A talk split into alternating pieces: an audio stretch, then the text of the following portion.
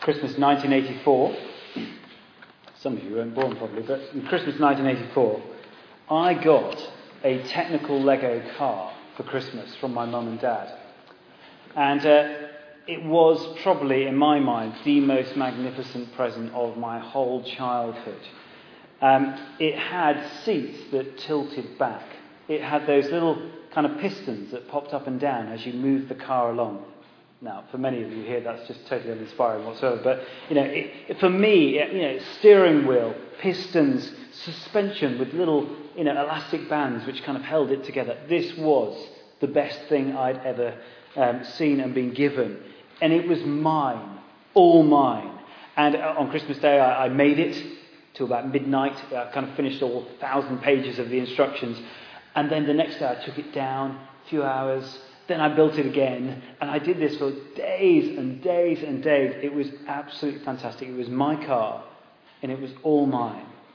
And if you've ever been given something really good, the, the last thing you want to do is to give it away. Now, the shock came when my mum took my technical Lego car without me knowing to the local charity shop. I absolutely flipped. I, I have to say, my reaction was a bit overstated for a 30 year old, but you know, it, it, was kind of pretty large. That was my technical Lego car. How dare you throw that away and give it to other people? But if you've got something really good, you want to hold on to it, don't you? Uh, it's like a job. If, you, you know, if you're in a job and you have got a good wage coming in, you're able to pay the bills, you enjoy life in London, and if you're a Christian, to give a little bit sacrificially and so on. You know, if you've got a good job like that, you want to hold on to that, don't you? You know, relationships, same. If, if you love your family or your, your wife, your husband, your girlfriend, your boyfriend, you don't ignore them. You invest in them. You don't buy them a sack of, sack of potatoes for, for Christmas, do you, or their birthday, unless they're particularly loving potatoes or something like that, you know, you buy them something they're going to cherish and appreciate. You see, if you've got something really good, whether it's relationship, job, whatever, you want to hold on to it. I mean, being passive in a situation is not to hold on. You know, if, if an employee uh, kind of maintains the same level of a, you know, kind of work rate throughout a year, they're going to get fired. A boss expects you to get more and more efficient at your work. They want to see improvements. They want to see positive steps in your outputs, don't they? You see, holding on is active.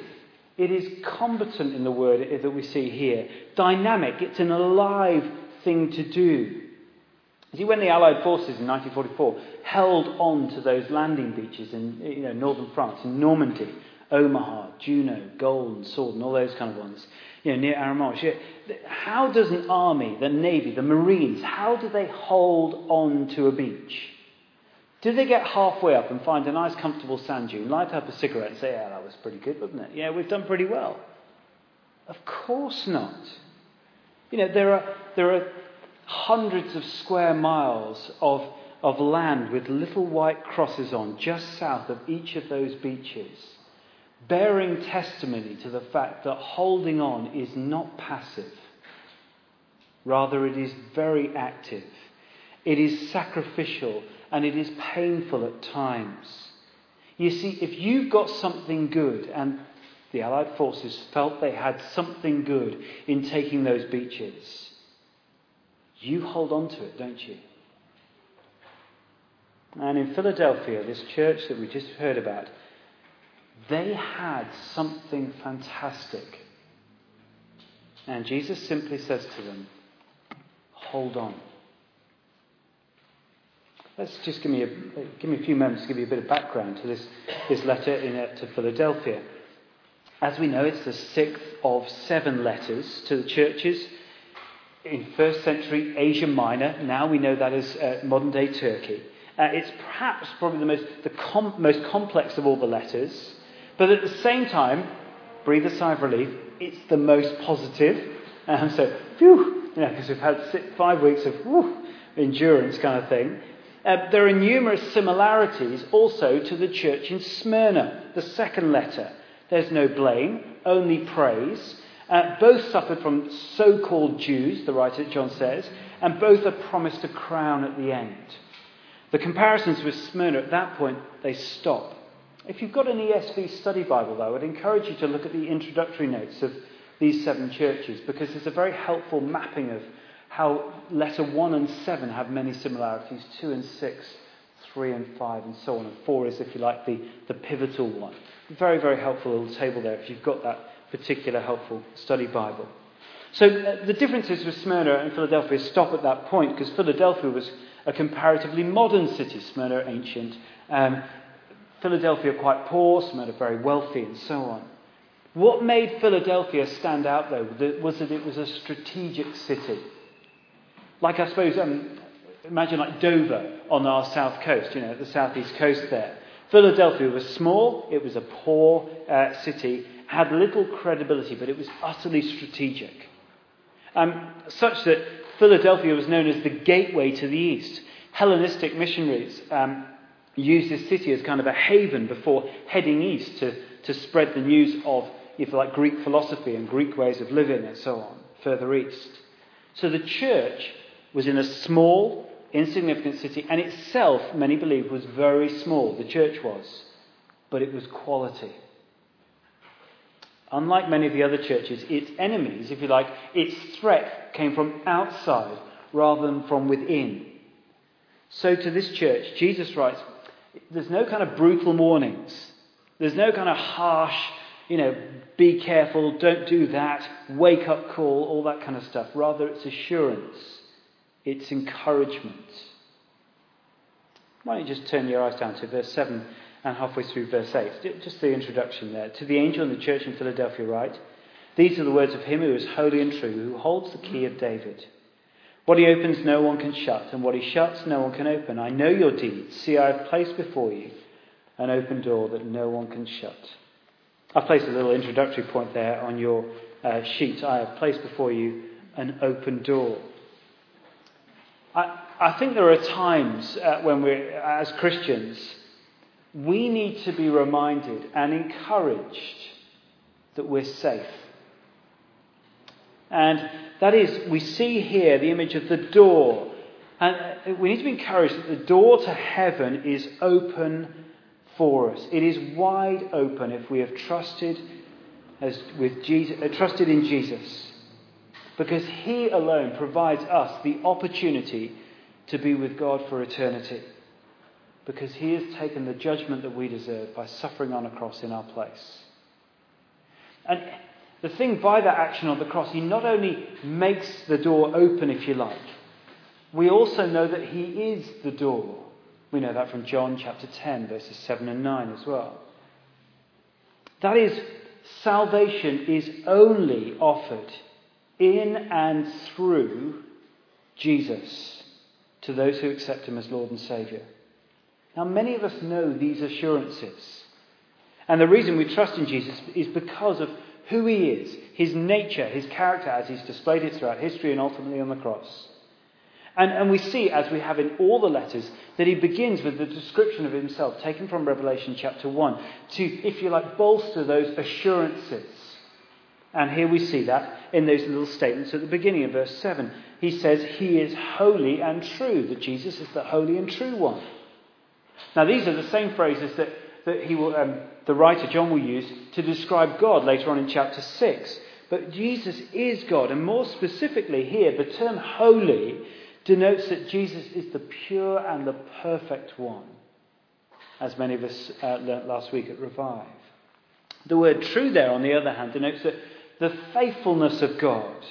Now, the original word here for true, uh, alethinos, is, is not often applied to people. Actually, very rarely is applied to people. Therefore, you see, what he's trying to bring together in these two things is Jesus, the one whom we put our trust in for salvation, to get to heaven, is pure.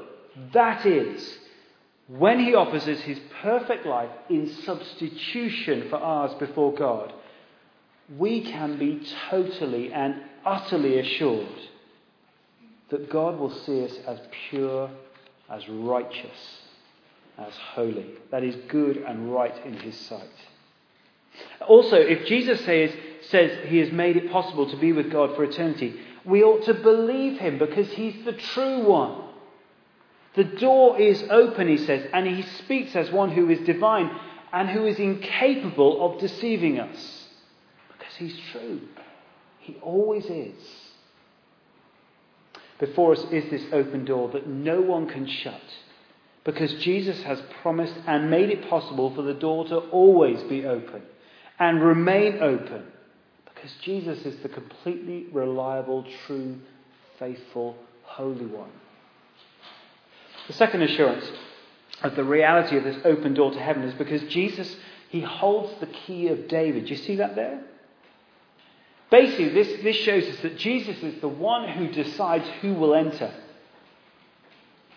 uh, through this door to heaven. The phrase comes from Isaiah chapter 22, um, verse 22 mainly, where Eliakim, the king of Israel, was given the key of the house of David. Uh, and the key symbolized, it, back in Isaiah, the, the administrative authority uh, and responsibility of the king over the kingdom, the people of God. And the imagery is used by John in Revelation to show that what we see in Eliakim is now being fulfilled in Christ. like Him, is just a shadow of what Christ will become for God's kingdom and for all the people of the world. He holds the key of David. He decides who enters through that door into the eternal kingdom of God. And look what it says, another great assurance. What he opens, no one can shut. Uh, John uses a, a, kind of paraphrase of an Old Testament quote here to show that Jesus is, he's the one who's in control of all of this. Jesus acts, and none of us, no one, nothing, can interfere. Now, This is such great assurance that Jesus has opened the door to heaven for those of us who have accepted him as Lord and trusted in him as Saviour. If we have done that, nothing can shut this door. This assurance is repeated uh, at the beginning of verse 8 there, where again, once again, Jesus says, I know your deeds. He knows right into us, all of our lives. But he says, I place before you an open door, there at the uh, beginning of verse 8. Now, when the deeds of a church, God's people, Christians, are mixed with assurances of heaven, we can sometimes get twitchy about that kind of thing, can't we? Uh, we, might, we can rightly be aware that we can do nothing to gain our salvation, to be saved for heaven. But this verse is rather suggesting that the door, this open door to heaven provided by Christ, is simply the basis for the good works of the church, not the means to the open door of salvation. The works, you see, provide no merit for going through that door. Rather, they are the motivation of, and a healthy sign of appreciation for the door being opened by Christ. Jesus has placed this door to eternity with God before those of us who, who love Him and who have accepted Him as Lord in our lives and trusted Him as Saviour. The tangible assurance of, of this open door is displayed amongst the Christians of the church in their continued living with Jesus as their Lord. So if you're a Christian, then of course we first look, of course, to Jesus, the assurance of Jesus dying on the cross for our sins in our place. That substitutionary swap going on. That's our first assurance as Christians. But our second assurance is to look here in our lives. Because if you're really a, a Christian, then there, there will be a, a recognition that Jesus is Lord in all that you do. Either you'll see that in your struggle against your sinful nature and all the things in the world that try and drag you away from God, or, or you'll see it in your rejoicing in Jesus being your Saviour and your sacrificial living that comes from that as you respond to Him. Uh, the flip side of that is if you're not struggling against your sin, if you find yourself persistently sinning and have no, kind of no concern about where that's heading, that lifestyle, maybe it's some sort of sexual immorality, Maybe it's just a, an issue of, uh, you, you, know, you, the idolatry in your life, the love of money that you have. And, and that is a persistent rejection of God's lordship, of Jesus' lordship. Then you've got to ask yourself some serious questions. Well, for the Christians in Philadelphia, yeah, life was hard. They faced persecution, but Jesus has wonderfully assured them at the beginning here. And now, even better, and we breathe a sigh of relief, he begins to praise them uh, in one of these letters. Look at, follow me if you can, halfway through verse 8. I know that you have little strength, yet you have kept my word and have not denied my name. I will make those who are a synagogue of Satan, who claim to be Jews, though are not, but are liars, I will make them come and fall down at your feet and acknowledge that I have loved you. I want to summarize that, that verse and a half, really, with our first main point there. I will humble your enemies, Jesus says. Again, this is great comfort. This is great praise. He says, I will humble those who give you opposition. See, despite the struggles in, in the church in Philadelphia and all that they faced around them, they were assured by Jesus that their enemies will one day be humbled before them. Their situation was one of weakness. You see that in that little phrase, you have little strength, he says there. That is, many would suggest that they were very small in number. It would be a speculation to, to work out what that figure is. Uh, but it meant in reality that, that socially they're a, they're a small minority in that city. And, and by that, they had low social standing. We know that from the whole region. Yet, despite their little strength, Jesus also says that wonderful phrase, You have kept my word. Do you see that? See, it seems that despite all the pressures from outside, the, the, the, church had not embraced false teaching, as many of the other churches had, both corporately and individually. Uh, the Word of God remained, had remained for them their sole direction in life. Uh, they were not tempted to listen to the many temptations around them uh, that would have made life easier. Of course they would. Uh, and perhaps in the short term, a little bit more exciting in their minds. No, the Philadelphians had kept my word, kept God's word. And we also see the praises mounting up, and it's lovely, isn't it? Look what Jesus says in, the end. He says, You have not denied my name. I wonder, let's just flip forward 16 hours or so. When you get to work tomorrow morning, I guess you'll get a coffee or a drink, and there'll be that two minutes we're going to chat around before you sit down at your computer and get going and all that kind of stuff. Or maybe during some kind of break in the morning if you get time to breathe. A question like this might come What did you do at the weekend? And I wonder if you'll go something like this to the default. I, went, I went shopping. I bought this lovely, whatever it may be. I, I, went to a party on Saturday night. We had a great time. We had, oh, we had these lovely canapes. They were fantastic. I think they were from Waitrose or, you know, anything. And it will go off on all sorts of variances, won't it? Will you ignore the most important part of your weekend? The gathering of God's people to come under the sound of His word, to pray together, and to sing His praises. Will you miss that out? Will it just skip your mind? Of course, what the Philadelphians had done was way more impressive. When confronted with probably hostile opposition, when faced with probably imprisonment at times, probably beatings as well, they had not denied the name of Jesus. They had said, Oh, Jesus is Lord and Saviour. So, what did you do at the weekend? Why don't you work out your response ready for tomorrow? Well, as a result of the Philadelphians' faithfulness, Jesus promises in verse 9 it's a vindication, really, isn't it? A vindication before their enemies. You see, there were these Jewish people um, in Philadelphia who persecuted the Christians, and they're described here. It's pretty horrifying, isn't it? As a synagogue of Satan, basically a gathering of, of Satan's people, Satan's power, or something like that. So, literally, Jesus says he will give those people to the Christians, and they will fall down and acknowledge Jesus' love for his church. It, as I said, it's a picture of vindication. It will happen at judgment.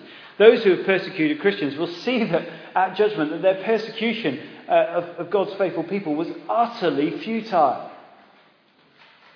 And they will also see that their denial of Christ was totally foolish with eternal consequences.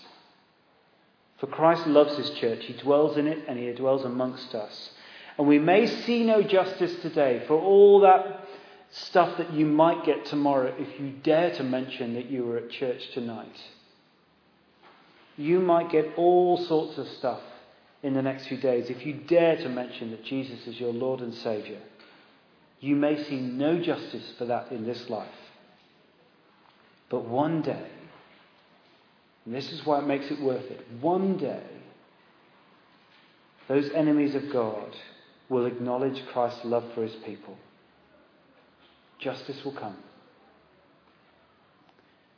That little theme of justice carries on even in verse 10. If you follow with me, look at that. Since you have kept my command to endure patiently, I will also keep you from the hour of trial that is going to come upon the whole world to test those who live on the earth. So, firstly, Jesus says, in assurance, but also praise, He said, I will, I will humble your enemies. And secondly, He says, again, very positively, I will keep you from judgment. In verses 10 and 11. God demonstrates His justice here as those who keep His commands, God will keep. Do you see how that, that, that little, those two little kept and keep phrase comes up there? Verse 10 and 11. If you have kept them, God will keep you. Jesus recognized in the, recognized in the Philadelphian church a faithfulness, and you see that here in their ability to keep the command, my command to endure. You have kept my command to endure, Jesus says.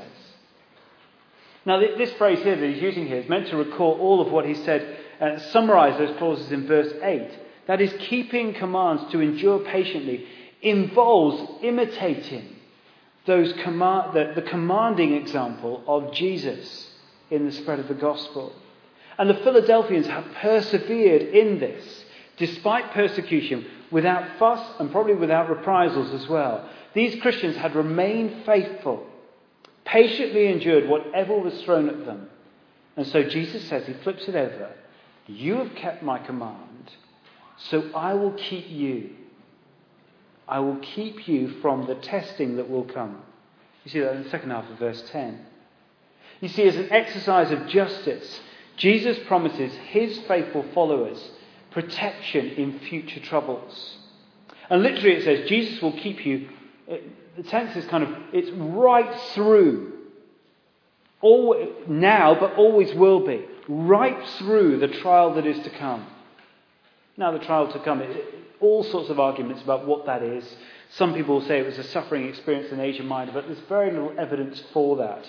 Most think, given the context of this passage, looking heavenward, the hour of trial is a period of tribulation, suffering, strife, preceding judgment or its actual judgment itself. And I don't want to get into the ins and outs of that. That's not the major of this passage.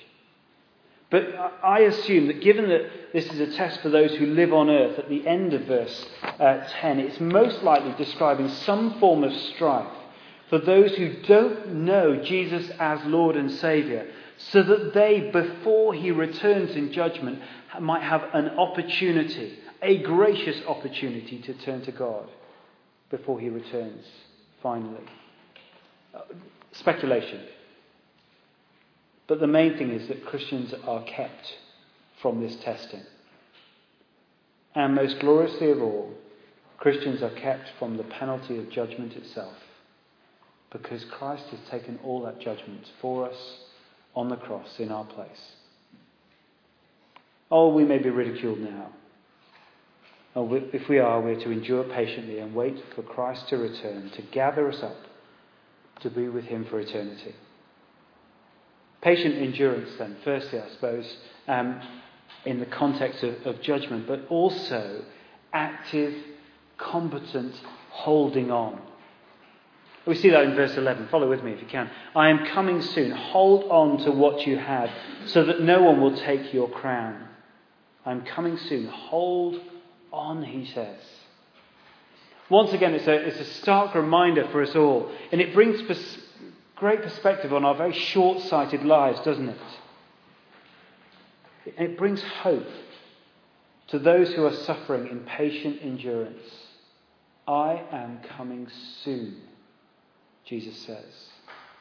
That present tense it provides us in. It, it, provide, it gives us a reality, a vivid reality that all Christians should remind themselves of this every day.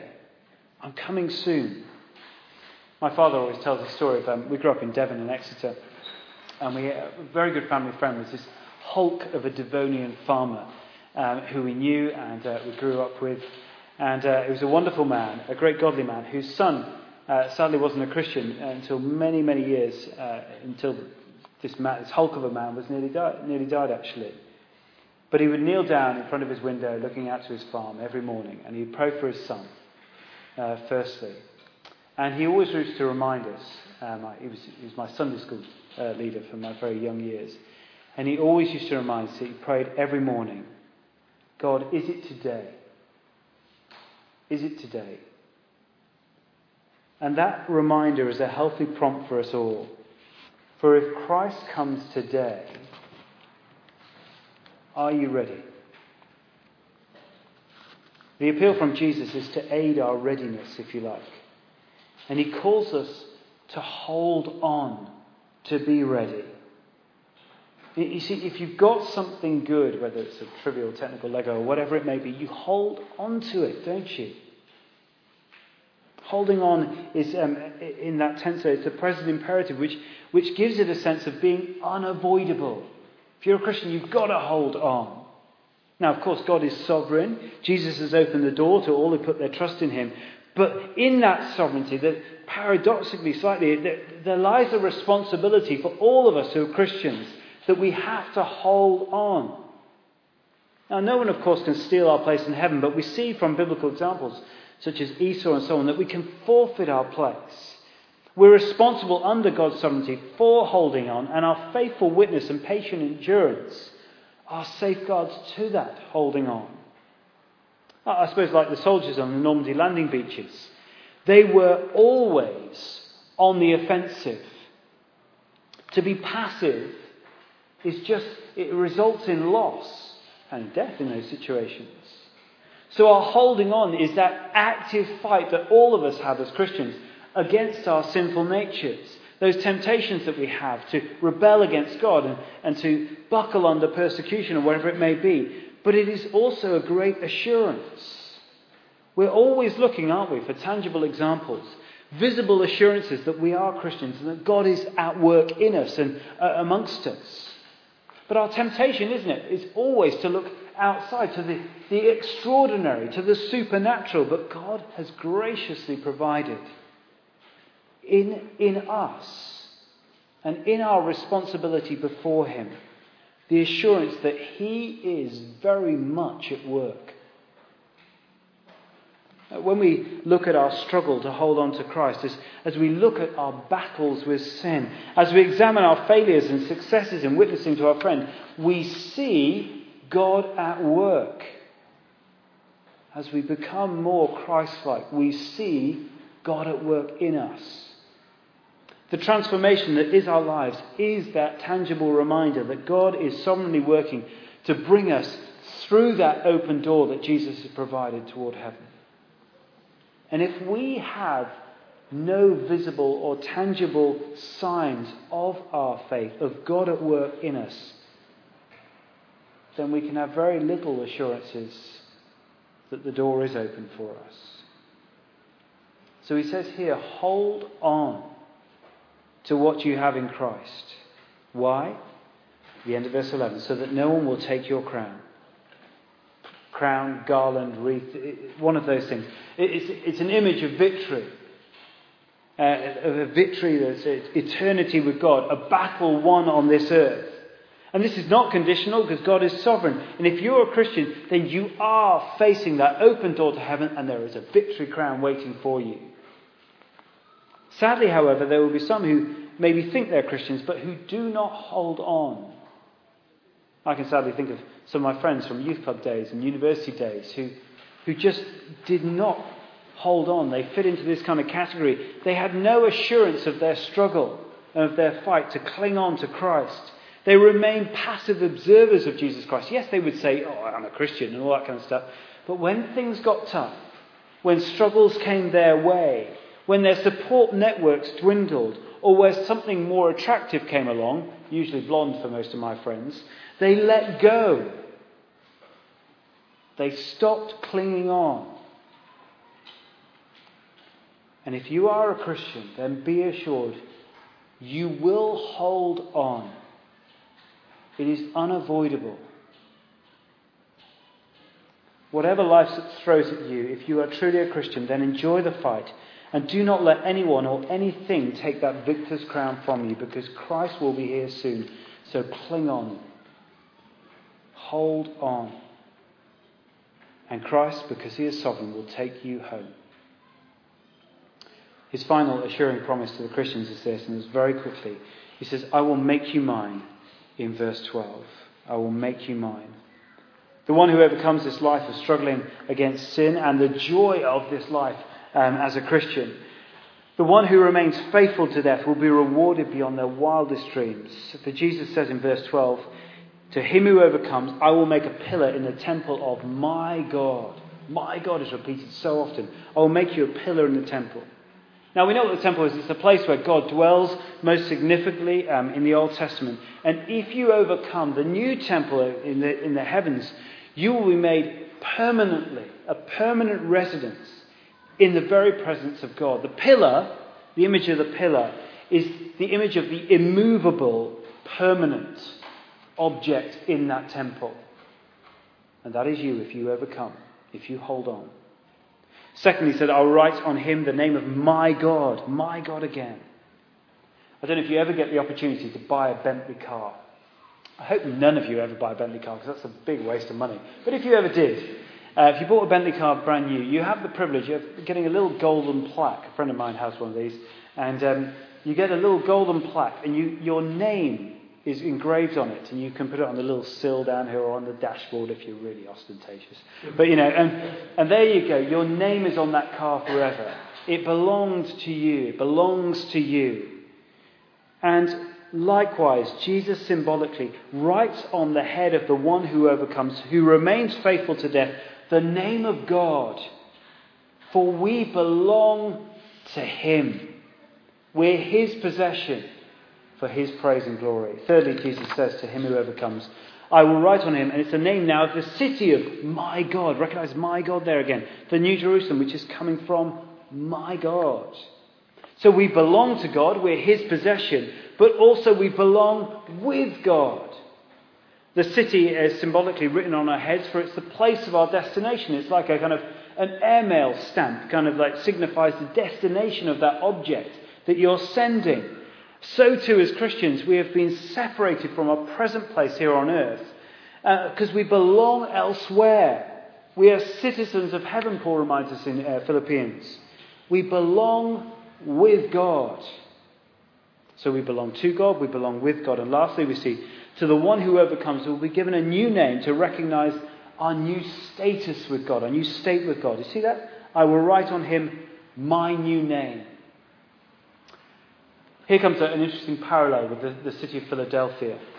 In their very short history, they'd um, been given two new names from their original name. And, and the, the, the, names represented a newness of life. Two earthquakes had completely decimated the city in history. And um, then the city was rebuilt and given its new name. This symbolic new name we get as Christians is to recognize that something new has happened, that we have essentially been rebuilt with Christ as the cornerstone. See, when we put our trust in Jesus, there is a newness to our life. Lastly, to finish, he who has an ear, let him hear. Verse 13. Let me summarize. If, we've been, if we are Christians, then remember what we have been given. I just want to think, notice all the statements representing Jesus being in control in this passage. Verse 8, look at them. I know, I have, I know. Verse 9, I will, I will, I have.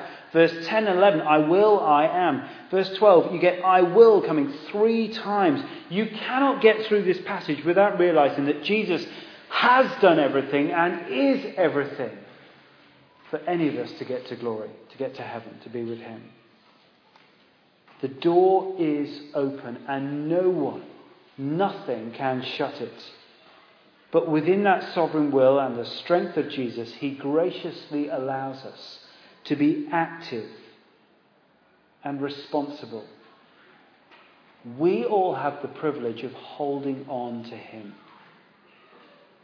We're not mere bystanders. We've been consciously given this responsibility to persevere, to fight against our sinful natures, to proclaim the goodness of Christ to those without Him. And if we hold on, what do we get? Victor's crown and names plastered all over us, all of which are good. We get to be in the very presence of God for eternity. We belong to Him and we belong with Him. And we get a new name to show that we are the ones who have held on. We might get there with very sore fingernails because we cling on, you know, just with grim life. But we might get there with just utter joy in our hearts. So I guess we need to remember this week when things are hard. Look at verse 11. Jesus says, I'm coming soon. Hold on. Hold on to the faith you have because why? If you've got something good, that is, you've got the privilege of saying, God is, as in verse 12, my God, then I think you'd be a fool not to hold on to that. Let's pray as we close.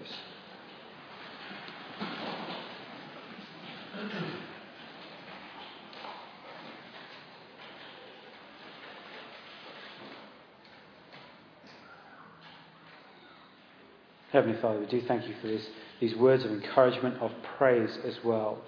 If they are true for us individually or corporately, may we hear them and be encouraged. But if there are warnings that some of us need to hear, that we are not those who are holding on, that we're not those who know the Lord uh, Jesus as Saviour, then please help us now to consider Him afresh. Help us to ask questions, to have the humility to do that so that we might be those who receive that victor's crown with great joy. Amen.